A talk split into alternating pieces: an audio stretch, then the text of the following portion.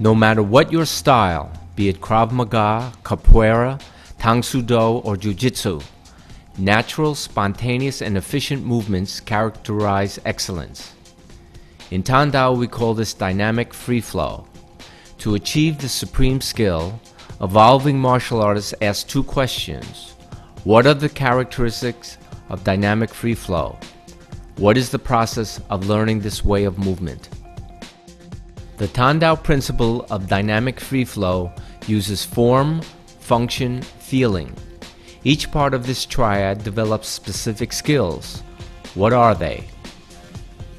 Form teaches core movement skills like power, speed, balance, and body mechanics by practicing stylized techniques.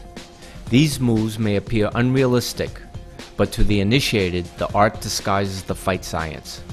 Function teaches practical application of form movements against a partner and develops tactics, distance, and timing skill. Feeling is an intuitive expression of the refined skills acquired from form and function. It is advanced and subtle. First, isolate and perfect these separately. Next, unify form, function, and feeling to make three parts one. Dynamic free flow is cultivated over time. Let's review dynamic free flow. Form is stylized movement.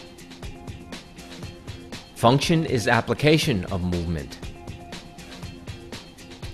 Feeling is the intuitive expression of movement. Did you memorize this Tandao triad principle? You may be surprised that knowing the meaning of form, function, and feeling is not enough. They become keys to power only if you do the work to unlock the door.